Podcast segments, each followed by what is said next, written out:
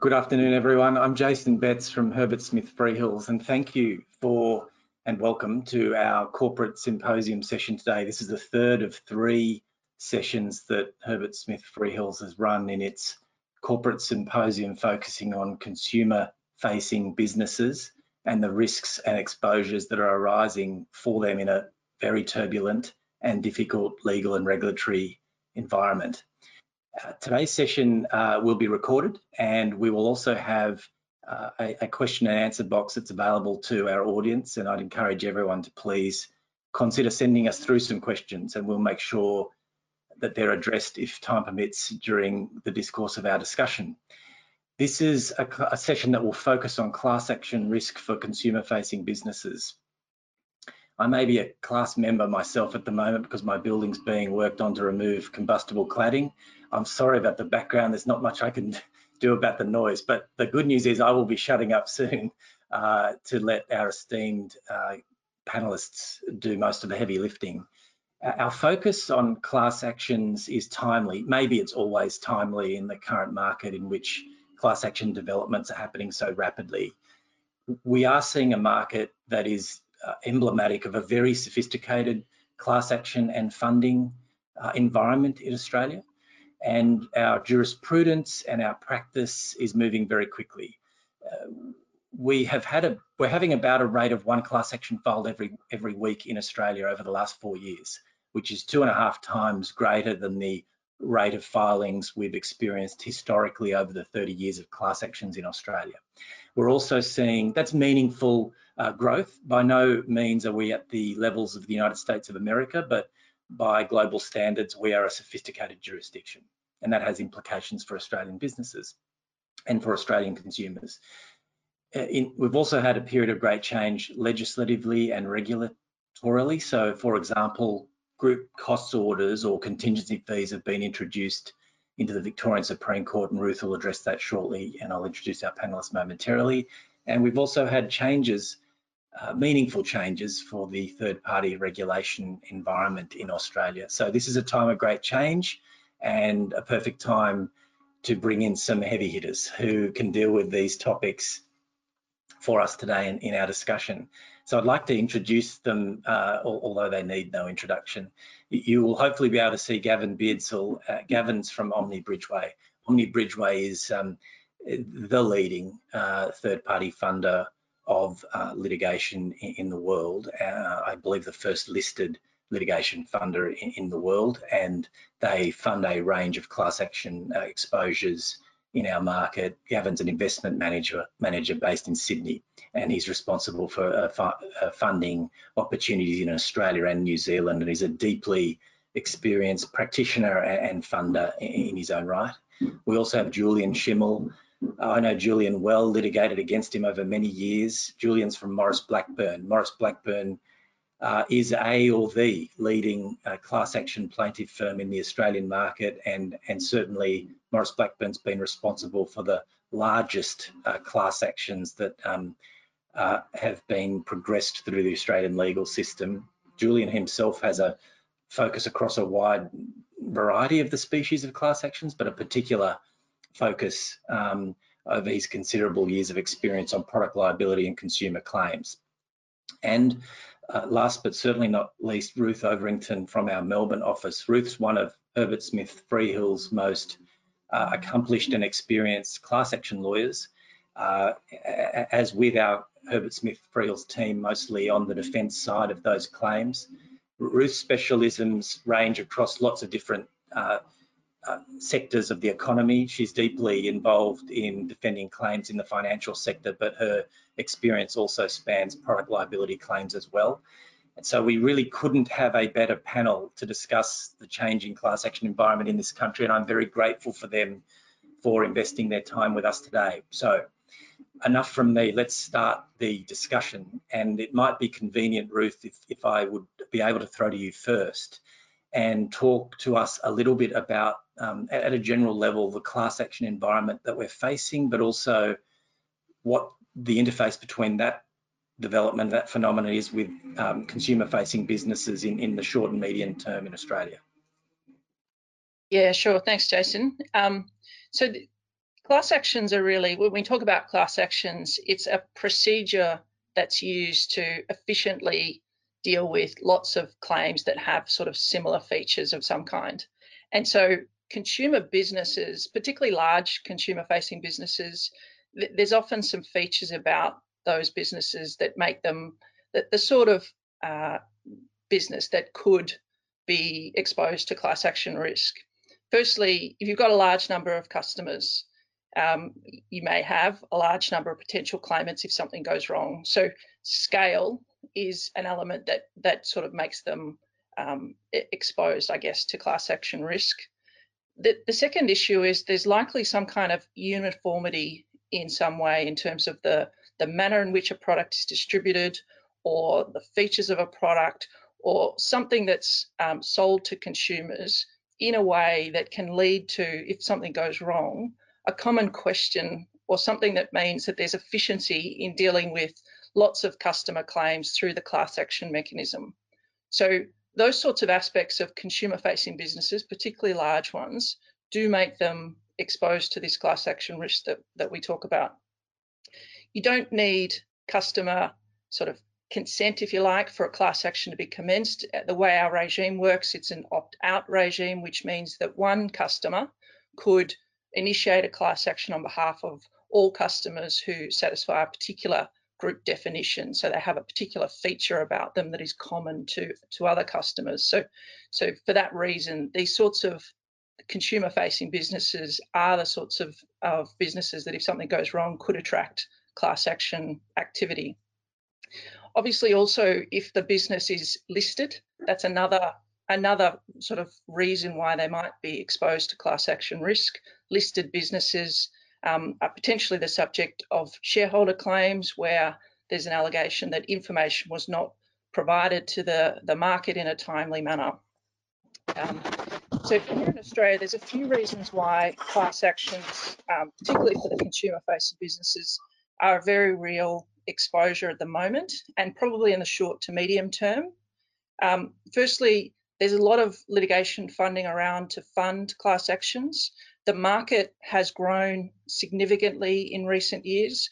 We've got um, overseas funders who are now operating in the Australian market together with Australian domestic funders. Um, some of the UK, in particular, one of the big UK funders has now sort of expanded its operations in Australia, given the, the growth that um, we've seen in class actions in this market. So first point is we've got more funding available in the Australian market to fund Australian class actions. And secondly, as Jason mentioned at the start, in Victoria, last year, the Victorian Parliament passed legislation which, for the first time, opened up the possibility that we could have contingency fee based funded class actions in Victoria, um, which, which would be a, a sort of a first for the Australian jurisdiction. What that means is that rather than a law firm being um, paid, if you like, by um, fees that are charged on an hourly rate, they would instead have an arrangement whereby um, their fees would be calculated as a percentage of any damages that get awarded in the event that the class action resulted in a payment to group members. So that sort of traditional contingency fee arrangement. Now they're called group costs orders and there's a few other elements to it, but one of the main features is that effectively it's another way of funding class actions. So you've got that development together with the um, influx of, of funders, particularly from overseas, which means that, again, we've got more funding around. Um, just in Victoria, the um, there's been a sort of correlation, if you like, between the introduction of that legislation last year and the increase in class actions we've seen now commenced in Victoria. In the last 12 months, there's been 20 class actions commenced in the Victorian Supreme Court.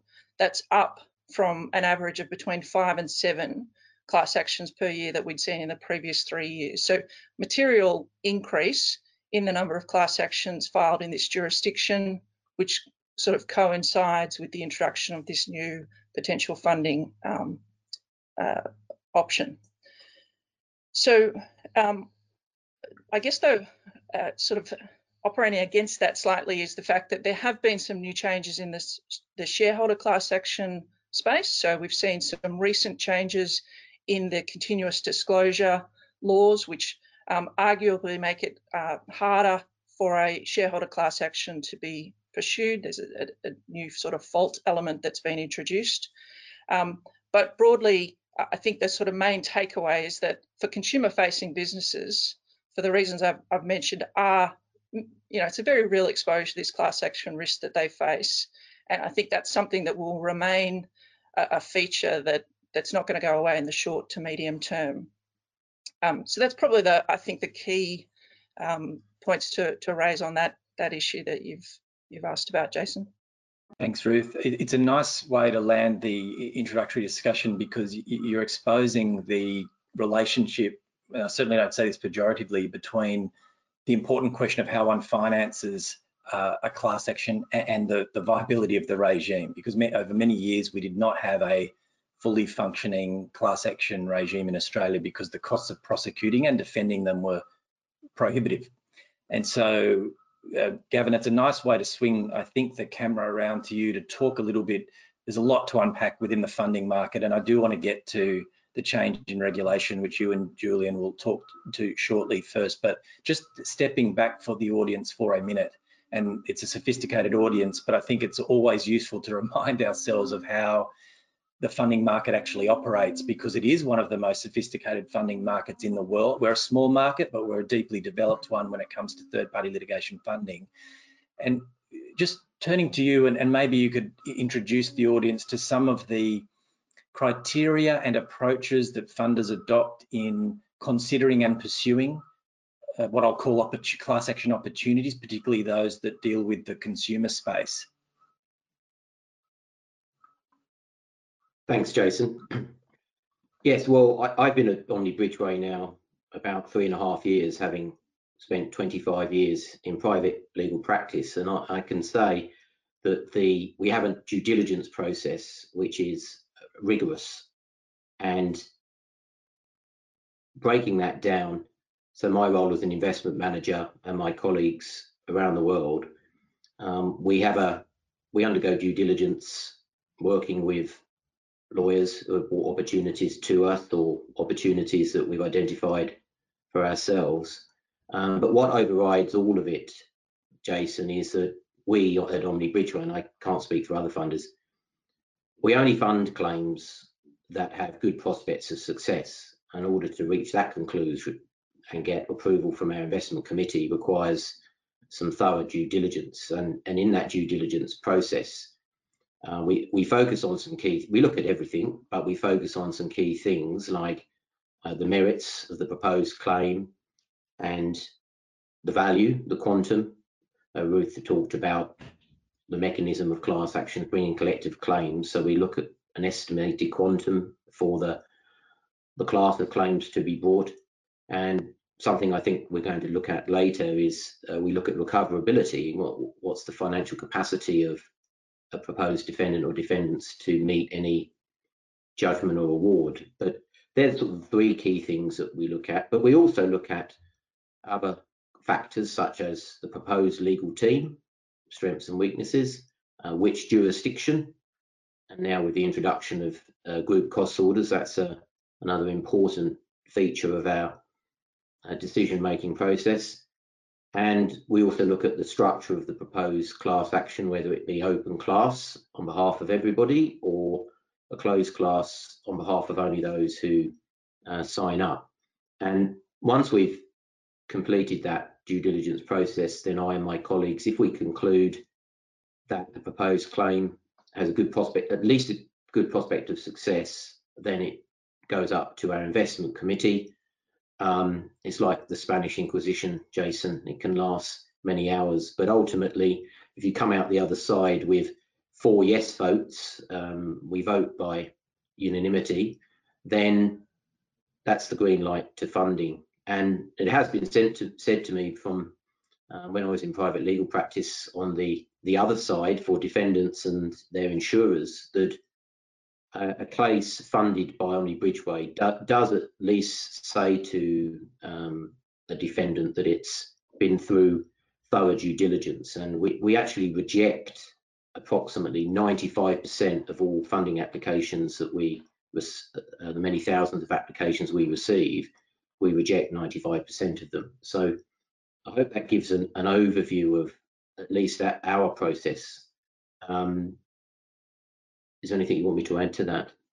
It's very helpful, uh, Gavin. What, one thing, just as we move from that topic into how funders uh, environment has changed, particularly recently with the introduction of ch changes to our regime, a regulatory regime.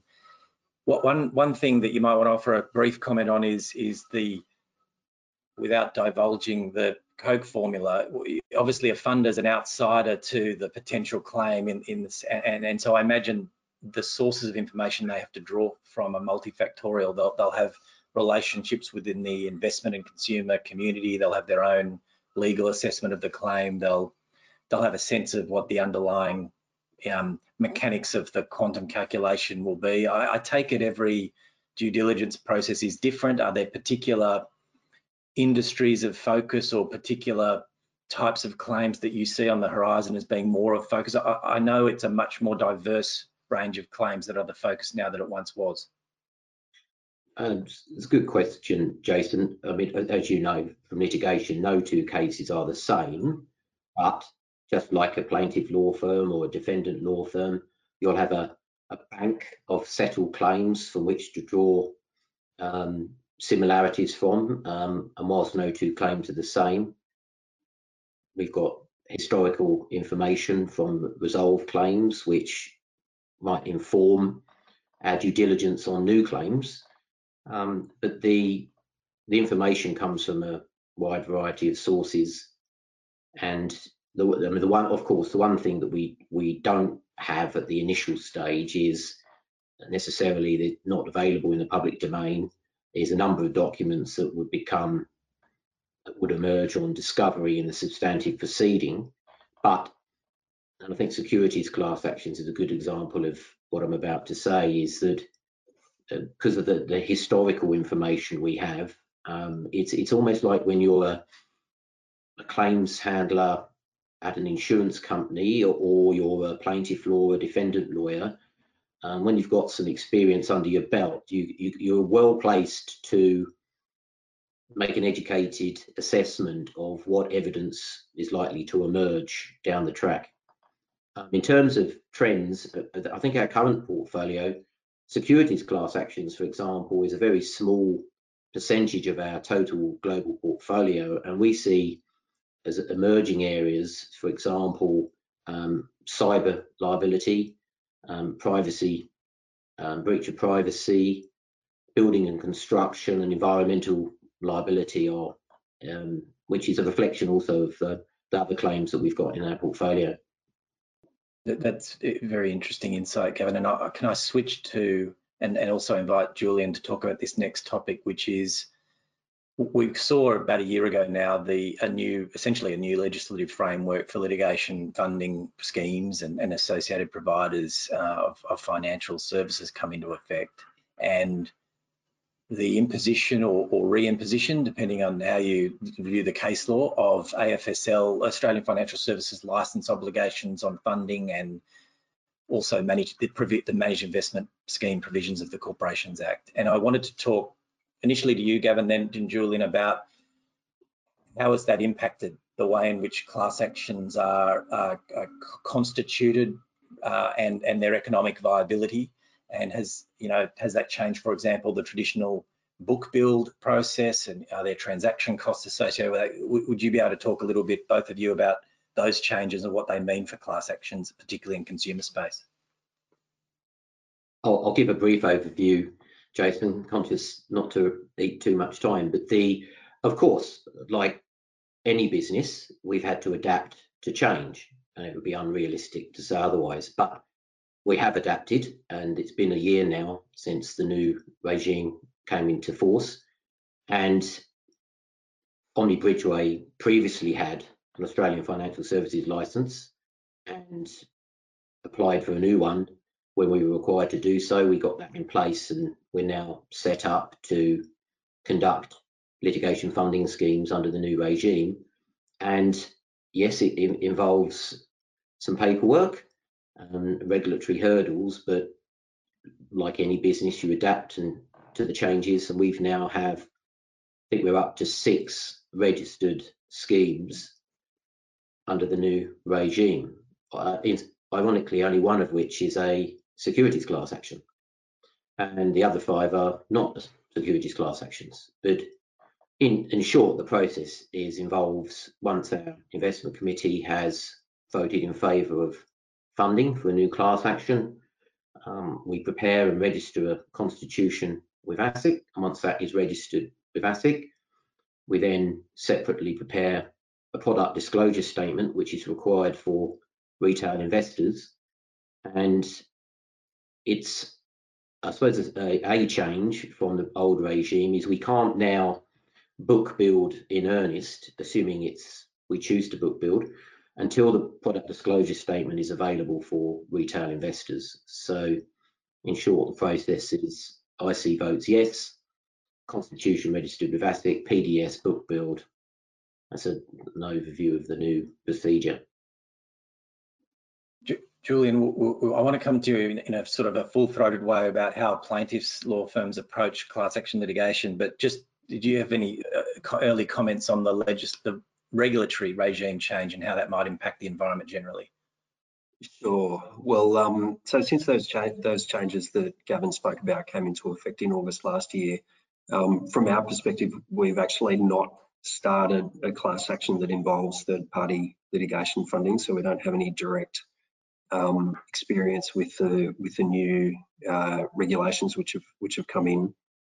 Um, there is though a dimension to this sort of broader um, momentum in relation to regulatory change, which impacts on the other main funding model for class actions, which is lawyers running cases on a conditional fee basis, so on a on a no win no fee basis. And um, as things stand at the moment, um, no win no fee class actions are exempt from managed investment schemes uh, regulations under the Corporations Act uh, due to an instrument which ASIC has made to exempt no win no fee class actions from from that regime. Um, recently, though, there's a proposal by ASIC to not remake those instruments when they expire in January 2023.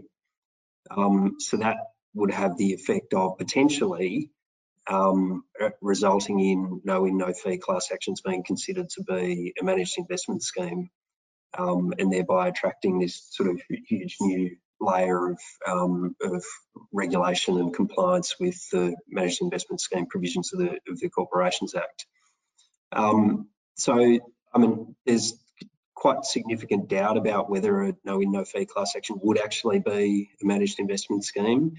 Um, in those circumstances, the ASIC instruments that have been made in the past have um, sort of provided comfort and certainty to um, class action participants that they would not inadvertently be running a managed investment scheme and noting also that lawyers are, are actually prohibited under the legal profession uh, laws from promoting or operating a managed investment scheme. So, so we've had that certainty um, as a result of the ASIC instruments in the past and it looks like that may uh, end up being removed. Um, that's something obviously we don't agree with and I think the sort of irony is that the MIS regulations in the Corporations Act are intended to um, protect the interests of investors. Now, the investors in a um, in a uh, litigation scheme that's considered to be a managed investment scheme are obviously the members of the class in the class action, um, and we think that that extra layer of regulation is actually going to have a really sort of counterproductive effect on the on the interests of class members that is an interesting angle about the possibly unintended consequences of, of in, including lawyers working on a, a, a, speculative basis into the new regulatory uh, territory. Uh, and we might come back to that as well in another context, but it's a nice uh, entry point to Julian maybe, and I'll come back to you, Gavin, because I do want to talk about what's next on the horizon for funders. But Julian, just, just then asking an equivalent question to what we've explored with Gavin about how plaintiffs' law firms approach their, their opportunities.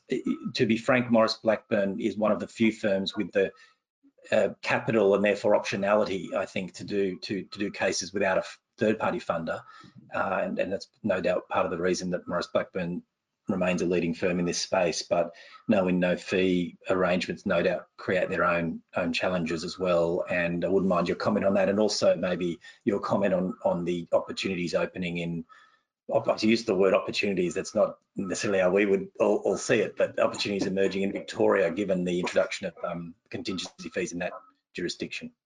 Sure. Well, so just to the um, first question, uh, I mean, the it's it's actually quite similar to what Gavin uh, talked about before. I think, I mean, there's sort of three main um, criteria that we look at. So the first uh, obviously is the prospects of success, the merit of the claim. So uh, in a no win, no fee class action, obviously we're investing a huge amount in the conduct of the class action. We're not getting paid unless the class action is successful.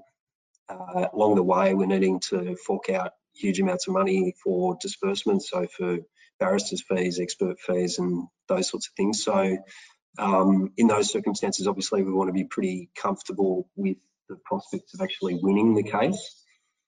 Um, the second, and I should say as well, these considerations, they're sort of uniform across all types of class actions, not, um, we don't sort of have different considerations for different types of cases. Um, so the merit, merit on the one hand, um, the second one is uh, recoverability, and we'll come back to that, I think, in a in a little while. But you know, there's not much point in running a, a great case if your clients are not going to get paid at the end of the day. Um, so that's the second one. The third one is what I'd call viability. Um, so, and really this is a, a sort of um, uh, evaluation of the um, the amount that's at stake. So, sort of trying to estimate um, uh, what might be obtained for class members at the end of the process, and then on the other hand, considering the costs of running the class action. So, you know, our um, our business is putting money into the pockets of people who we say have been affected by corporate misconduct. We don't see any point in running a class action if the whole of the proceeds are going to get eaten up by legal costs. Um, so we undertake that sort of evaluation as well to make sure that the sort of input and effort is commensurate with the um, with the compensation which we're trying to achieve at the end of the day. Julian, is there a just before you go to the second part of the question, sorry to interrupt you, Flo, is there a, I'm sure every case is different, but is there a time at which or a, a factor that would trigger a, decision to move down a no win, no fee path as opposed to a funded path? Is it simply an organic thing that depends on the availability of funding or, or how, do, how does that work? Um, well, so look, I think the, the, the data that's been published um, shows that sort of across the board, and when you when you look at all cases, um, uh, you know, including data that's been published by the Australian Law Reform Commission and, and by others, that um, the percentage returns to class members in no win, no fee cases is generally uh, higher. So I think the um, data that was published by the Australian Law Reform Commission suggests that uh, in a no win, no fee case, it's about 80%, whereas in a um, case with third party funding, it's in the mid 50s. Um, so the percentage returns uh, you know, across the board. And again, you know, it varies from case to case, but uh, you know, so in those circumstances, we like to uh, offer a no win, no fee arrangement when we can. Um, obviously, that does impose a, a, burden on us as a firm when we're funding um, these cases. So we can't we can't do all cases on a on a no win, no fee on a no win, no fee basis. There, there, there has to be a mix of funded and no win, no fee cases um, that we're running. Um, as to how that tra transpires, you, you're right, it really is essentially a sort of organic uh, process. It just sort of depends how um, how the case comes to light, whether it's something we've identified or that's been brought to us. And, um, so, yeah. Yeah, and so so just as we turn to contingency fees, what one one interesting observation is that this phenomenon of competing class actions as it's as it's emerged seems to be leaning towards all other things being equal a no win no fee arrangement might might be preferred over a funded arrangement in some circumstances because of some of the economic factors you're describing although the jurisprudence is very early and and I'm sure, Gavin, there'll be many ca funded cases where you'd say, say would, that would represent the appropriate vehicle. So a, that's a, probably a side issue for another day. But Julian, talking about, and then I want to come to you, Ruth, talking about contingency fees in Victoria. Obviously, very few more hotly debated issues than the introduction of contingency fees, and now we don't have a national costs practice in that regard. Um, but uh, I think Ruth was touching upon this. I think in, in the 12 months to, to, to May of, of, this year, it's something like 22.5 Victoria versus New South Wales in terms of class actions being filed. So uh, uh, tell us about the economic incentives there in that developing jurisprudence now. Um, well, look, so first, just a little bit of context. So the um, group cost orders, as they're known in Victoria, or sort of contingency fees or damages-based fees, uh, as they're otherwise known, um, that they've in fact been recommended in a succession of, uh, of inquiries. So we had the Product Productivity Commission first, then the Victorian Law Reform Commission, the Australian Law Reform Commission most recently in 2018, uh, making recommendations in favour of contingency fees. And uh, I can tell you that um, those bodies did not recommend the introduction of contingency fees because they wanted to sort of gift gratuitous windfall profits to plaintiff law firms. Um, and I think it's wrong to assume that um, the availability of group cost orders will in fact have that effect. So the the, the reasons why uh, those bodies made recommendations in favour of contingency fees is because they considered that that was in fact in the best interest potentially of uh, members of class actions. Um, and subject to an important safeguard in all the recommendations that have been made that um, contingency fees shouldn't be allowed unless the court permits them in an individual case. Um, so two ways in which uh, the availability of group cost orders uh, might affect the class action landscape. Um, and I should say these aren't the sort of polemical musings of a plaintiff lawyer, they, they reflect the findings that were made by Law Reform Commission bodies. Um, so, and after the extensive inquiries that they made. So, so the two main ways are firstly, um, it might enable plaintiff lawyers to run uh, some cases with a lower claim value, uh, which otherwise wouldn't be viable with third party litigation funding. So that's the first one. And then secondly, there's sort of a broader kind of market impact, which is to increase competition in the funding market generally um, and putting downward pressure on um, commission rates, uh, you know, and in the interest of members of class actions across the board. So what, what I don't think will happen is that, um, and, and the sort of increase in filings in the Victorian Supreme Court, um, notwithstanding it, what, what, I don't think we'll see is a, some huge uh, surge in class action filings. Um, and what I certainly don't think is going to be the case is that group cost orders are going to lead uh, plaintiff lawyers to run cases that have less merit than what than the ones that lawyers and funders are backing at the moment. Um, so yeah, that's how I see things. And I mean, the, the sort of uh, underlying feature of group cost orders and no win no fee arrangements, you know, is that is similar in one sense, which is that it's the plaintiff law firm that's on uh, that's on risk in relation to, to costs.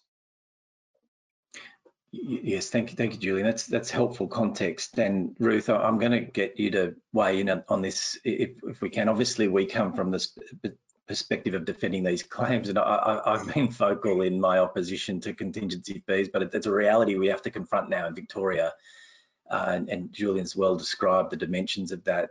Could, could you offer some comments on what you're seeing, uh, uh, particularly given that you're living in Victoria? yeah, I am, as my home office attests. Um, yeah, I, I, think the, and as Julian rightly points out, there's there's sort of some theories behind the introduction of group cost orders and you know contingency fees, and you, you know a big part of it is that it's intended that it will increase access to justice. That's that's a big part of it. I accept what Julian says about downward pressure on litigation prices. That's also part of it. But a big part of it is access to justice. So what that means is funding class actions that otherwise wouldn't get the tick from, you know, Gavin's investment committee or the, the usual litigation funding criteria that that these class actions have to go through and, and come out the other end before they will be funded. So one of the arguments is that there's this body of, of class actions that don't make it through the funding test and therefore they're not being they're not being run and those people who have legitimate claims but are not for, for particular reasons not financially viable enough to get litigation funding that those claims don't have access to funding and therefore are not getting access to the court system. So one of the arguments is, and as I said, I think a material one in support of this group cost order argument is those sorts of cases are more likely to be funded if there is a group cost order option available. So the, the sort of, I guess the flip side of that is that you'd think, well, this regime is not meant to be funding cases that are otherwise already being funded. So it's not it's not there to just add more to the mix of existing cases that are being run. Now, at the moment, we don't yet have a, a single decision on when a group cost order will be permitted in Victoria. The legislation was passed last year, but we've yet to see what the court says about how it's going to interpret the test. And it, it is a test that you have to satisfy to get access to group cost orders.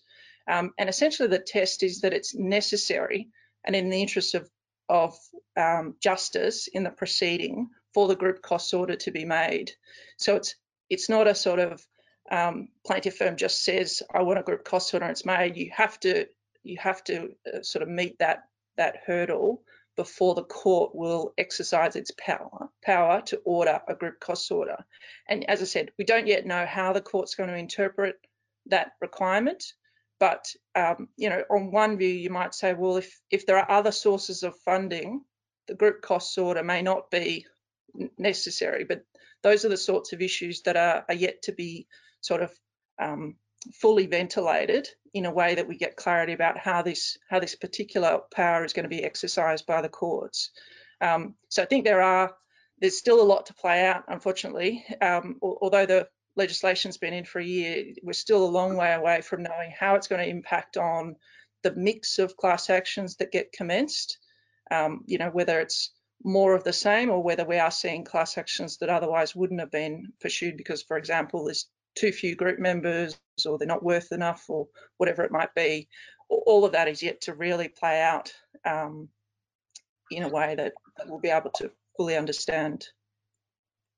Just speaking, just speaking of these economic incentives, um, and, and it's related but separate. Can I just get a quick one on, on this aspect because it's very relevant to our client base? Um, uh, which is this: uh, the the available, as everyone would probably agree, although we might disagree on the reasons, the insurance industry and and that part of the industry that supports um, and responds to class action risk has been heavily dislocated by the the, the in particular shareholder class action litigation in in Australia and re retention levels and premiums have been at levels that, that we haven't seen before.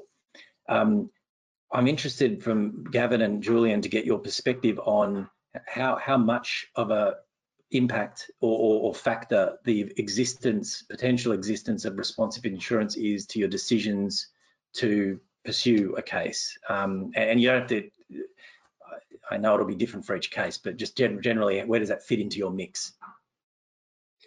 Well, absolutely, Jason. We touched on this earlier. One of the key things we look at and I agree with Julian, you there's no point, even if a claim is meritorious, pursuing it if there's no compensation for the consumers or other class members at the end of the case.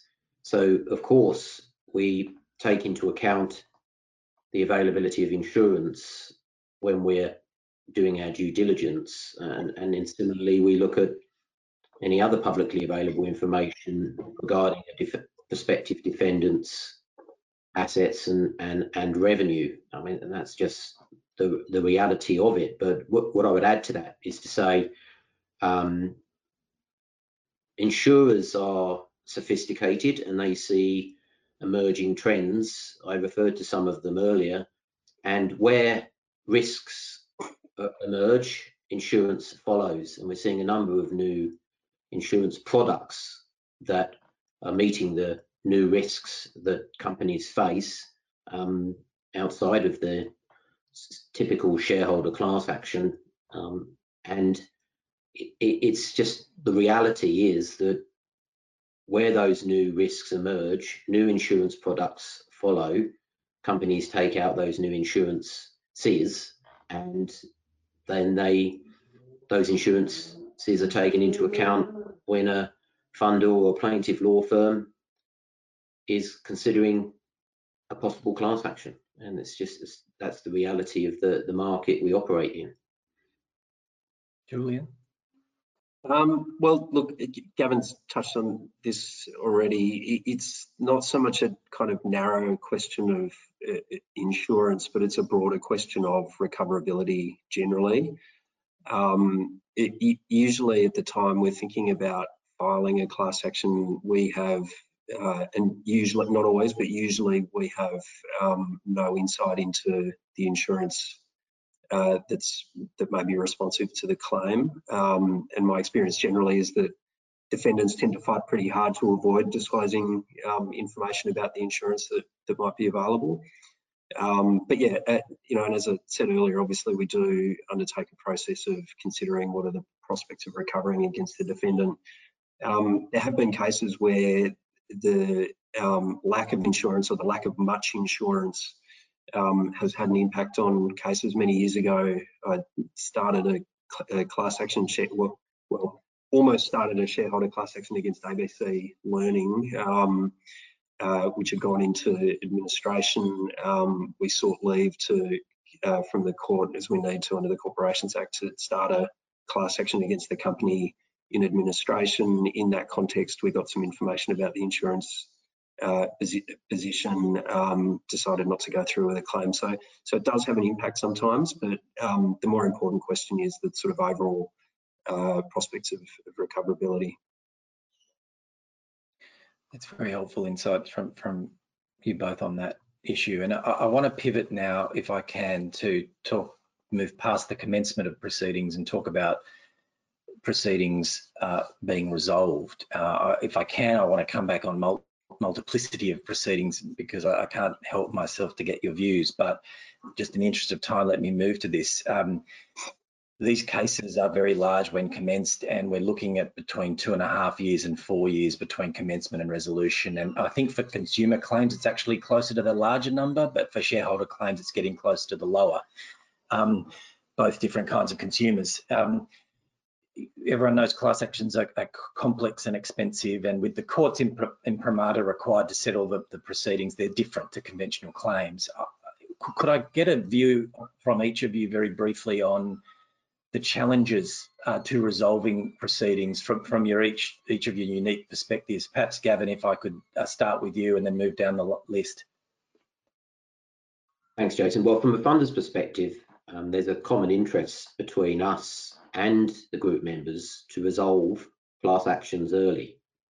Um, and that's because, yes, as you say, the class actions are expensive. And so the longer a class action goes on, the greater the costs incurred by both uh, the class and the defendants. And so one of our challenges is to try and get to a mediation sooner rather than later. And there seems to be a, a sort of general reluctance to mediate until quite late in the piece, until and often after both sides have put on their lay and expert evidence. And so one of our challenges is to, um, in the not solely in our interest, but in the interest particularly of the class, is to try and get to a, an earlier mediation, uh, maybe after discovery and before evidence is on, but in short, well in advance of the trial and not close to it. Julian, could I go to you next? Sure. Well, um, I mean, other than the sort of usual bag of tricks that clever defendant lawyers have up their sleeve to make life difficult for us um, hardworking plaintiff lawyers, um, you know, I mean, there's a there's a whole variety of things that that, that make class actions difficult to to resolve. Um, uh, just thinking about one sort of topical issue in particular, it's this issue about class closure orders. Um, I, know, that, I mean, that's sort of um, uh, and, and, and the implications of that in particular for resolving the entire class of people who might be affected. And Jason, you've been talking for many years about the fact that sort of getting that certainty of resolution is, is a critical um, consideration from a defendant's point of view. And I think that fact means that it's also a sort of the plaintiff's problem as well. You're not going to resolve a class action unless there's some kind of um, satisfactory arrangement from the defendant's point of view to, to resolve the whole of the claim. And I think in that context, I think one of the issues that is complicating resolution at the moment is the state of play in relation to class closure orders. So we had a judgment from the New South Wales Supreme Court which um, said that you can't make class closure orders that shut out the rights of people who don't take steps to register a claim in response to a notice that's sent to them, effectively to, sort of, um, you know, summarising that um, decision. So I, I, think that makes it, I think that throws up some challenges. That is a decision only from the New South Wales Supreme Court. Uh, there's a provision of the Supreme Court Act in Victoria, which means that that's not a problem in Victoria. Um, or a class actions in the Victorian Supreme Court. Maybe that's the reason why we're seeing all these class actions filed in the Supreme Court of Victoria. Um, but it, in any event, I think that, you know, in the federal sphere, which is where the majority of class actions are filed, you know, I think we're going to, the federal court's going to want to say something about that jurisprudence and, and ex express its view about it. But um, there is a bit of uncertainty at the moment um, about that consideration, which makes it hard to sort of wrap up uh, the, the, the whole of the class. I agreed, and uh, I must say I'm finding the absence of class closure productive of more time between commencement and resolution, not not less. And and to Gavin's point, I think the other factor, not for today, is it's not for every defendant, but some defendants, when they're sitting at the negotiation table, would prefer to be able to persuade their opponent of the lack of merits of their position by reference to evidence, and obviously evidence doesn't happen at the early part of the case, it's at the end. So there's there are factors inbuilt within, I think, the class action regime that mean it, it's slower to resolve. That doesn't mean we should stop trying to make it more cost effective to resolve or, or, or run to trial quicker. Uh, Ruth, I, I, I, certainly want your views on um, resolution issues and obstacles, uh, particularly from the defendant's perspective. Yeah, well, I mean, I agree with what you've just said, Jason. There, there are some material um, obstacles that that get in the way. Um, the the main one I think is the quantum of the claim. Class actions are unique in the sense that when the, when it's commenced, you don't know for what amount. Like it, it's not like a single piece of litigation where a plaintiff is typically required to particularize their loss. So they have to tell you what is the value of their claim when they're commencing the case. Um, so you've got that really um, significant piece of information from early on in the proceeding. Class actions are different. Um, as I mentioned at the start, that you know typically it's an opt-out. So you could have a theoretical class. So if you just looked at how many people potentially fall within the group definition, it could be many many thousands. And yet, when you when it comes time to actually you know down the track, um, if there's a settlement or a trial or a judgment, and people actually get to the stage where they need to put their hand up and say, I'm in the group and I want to participate in this class action, it could be a fraction of the theoretical class. So there's often a big difference between the theoretical quantum, if you can work it out, um, and the, the realistic quantum that is, is truly representative of who are the people in this class action who are actively going to participate in the class action when the time comes for them to do so. And, and the, pro the problem with the regime is that time for them to do so is not set in the regime until after the trial. So, so you can go through all of the steps up to and including the common questions trial and not have group members be required to come forward and identify what the value of their claim is. And so that, that quantum piece is, I think, the single biggest hurdle in terms of um, getting a case to the point where you could reasonably settle it quickly. Um, the class closure piece is obviously significant in this in this um, context because the class closure regime, if you can get an order, and as Julian said, there are some real difficulties with getting an order like that, particularly outside Victoria. um, the that would then at least enable you to sort of require people to put their hand up at an earlier point in time, effectively to register, and then you can get a better sense of quantum. The reason for a defendant as to why quantum is so important is, in addition to the merits, the quantum is the second biggest part of working out what a reasonable settlement is. And, you know, for a corporate that's answerable to its shareholders or its owners, you need to be able to say this settlement is reasonable. It's a what a good corporate defendant would reasonably do in the circumstances.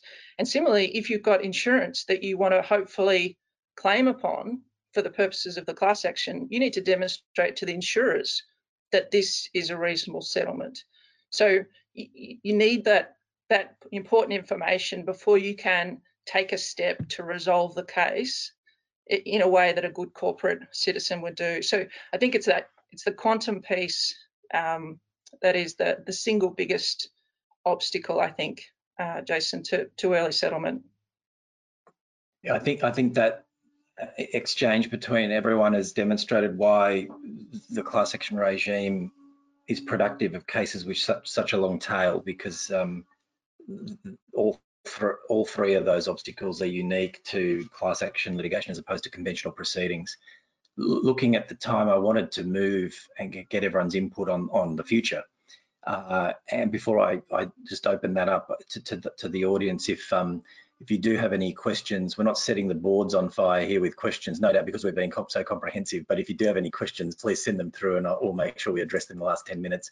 Um, the future, uh, 30, about 30% of class actions at the moment are shareholder class actions. And as we know, in the last couple of weeks, we've seen the continuous disclosure obligation obligations under Australian law adjusted. Uh, I think the, there is commentary in the media that probably oversimplifies and in some senses overstates on both sides what this means. But I did want to maybe starting with you, Julian, just in the context of those 30% of claims which are shareholder claims will be against companies who are in many cases consumer facing, you know, could, could you talk a little bit about what the amendments might might mean uh, for shareholder class action Is it true that the, this might dampen the ability to bring some of these claims? Um, well, look, I think uh, certainly the intent of the the amendments was to reduce that risk. Um, uh, just to sit a little bit on the fence, I think it'll take us a little while to work out whether that um, in fact turns out to be the case. Um, but just to explain uh, briefly what the what the sort of most important changes are. So in terms of the continuous disclosure obligation, there's a change from a, a purely objective standard which required uh, disclosure of information that a reasonable person would expect to have a material effect on the share price to uh, a, a, a different standard that incorporates a mental element um, and in particular that the entity knows or is reckless or negligent as to whether information would have a material effect on the share price. So it, it, it's important that uh, that negligence um, component is included there, which is a more objective standard. Um, uh, but I think we'll need to see how that plays out, and that gives rise to, I think, some potential areas where where the amendments may have some um, some impact. So, um, and the other the other important part of the change, I, sh I should say, is that it, it, extends those changes to the um, to the continuous disclosure obligation, also to the misleading or deceptive conduct provisions in the Corporations Act. So in terms of the potential impact, I think uh, one, uh, and probably the most concerning aspect from our point of view is that it will probably make it harder to bring shareholder class actions that involve accounting misstatements. Um, so, and again, although negligence is included in the in the as one of the components of the me mental element that you can rely on, um, the way that we see it is that the amendments may have the effect that, that the effect that a company will be able to say that it wasn't negligent because it relied on auditors or other advisors.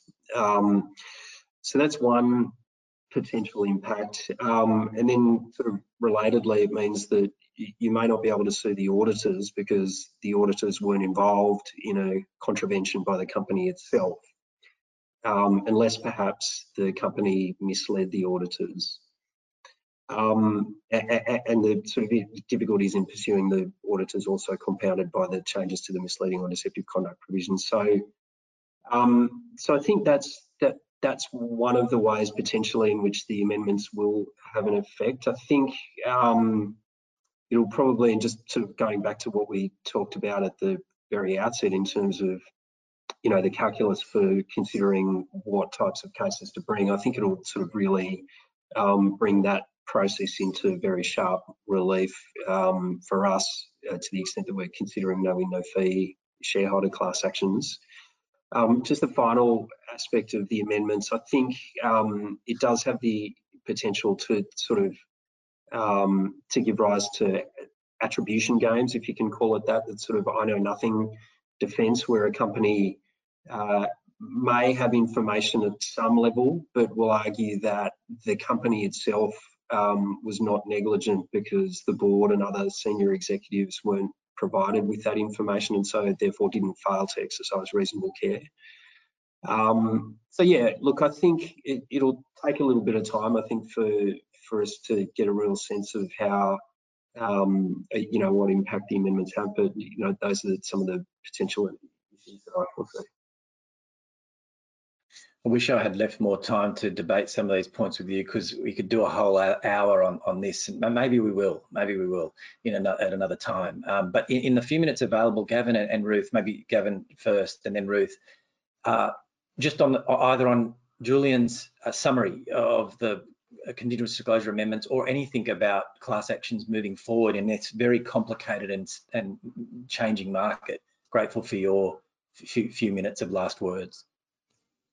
Thanks, Jason. Very briefly, I know I, I largely agree with what Julian said about the new securities laws. I'd only add briefly that um, whilst no doubt the bar has been raised, um, the laws that apply to listing entities haven't been changed en masse. There are many provisions of the Corporations Act that have not been amended. And from Omni Bridgeway's point of view, I don't think there will be any significant change because as really picking up what I said earlier, we unless we assess a claim has got good prospects of success, we won't fund it. And applying that to securities claims, unless there's clear evidence of wrongdoing, we, we won't fund them. And I expect that approach will uh, continue. Um, I think overall, uh, for, for companies, the overall the risks notwithstanding all the, the changes to securities laws, the introduction of the new MIS regime to third-party funded actions and group cost orders, overall the risks will balance out, as I said earlier. So on the one hand, it might be said that the new securities laws will uh, reduce the risk of some some securities claims, but then there are emerging areas, trends for liability in other areas, as I said, cyber, privacy, building construction and um, product liability and environmental liability. So I think overall the the class action class actions on Australia across the jurisdictions, whether they're funded, unfunded, they will um, continue in similar numbers. Ruth, I, I'm sorry I didn't leave you much longer, but much time, but grateful for your comment. Yeah, no problem. I think obviously today's session has been about um, informing uh, particularly consumer facing businesses about the risk. Um, and I think for reasons we've already covered, um, it's clear that that risk is one that, that is real in Australia and will not disappear anytime soon. I think the key sort of advice I would give to consumer facing businesses is the best defence we and Jason I act for for businesses to defend these class actions, the best defence you have is that you know you've had the best systems you can put in place, you've had the best processes, everything is good industry practice. You know, you're essentially doing the best that you can as a corporate, and you know that that is the best sort of way to mitigate the risk of class actions. I think is the good corporate, you know, business response to to all of these sorts of issues.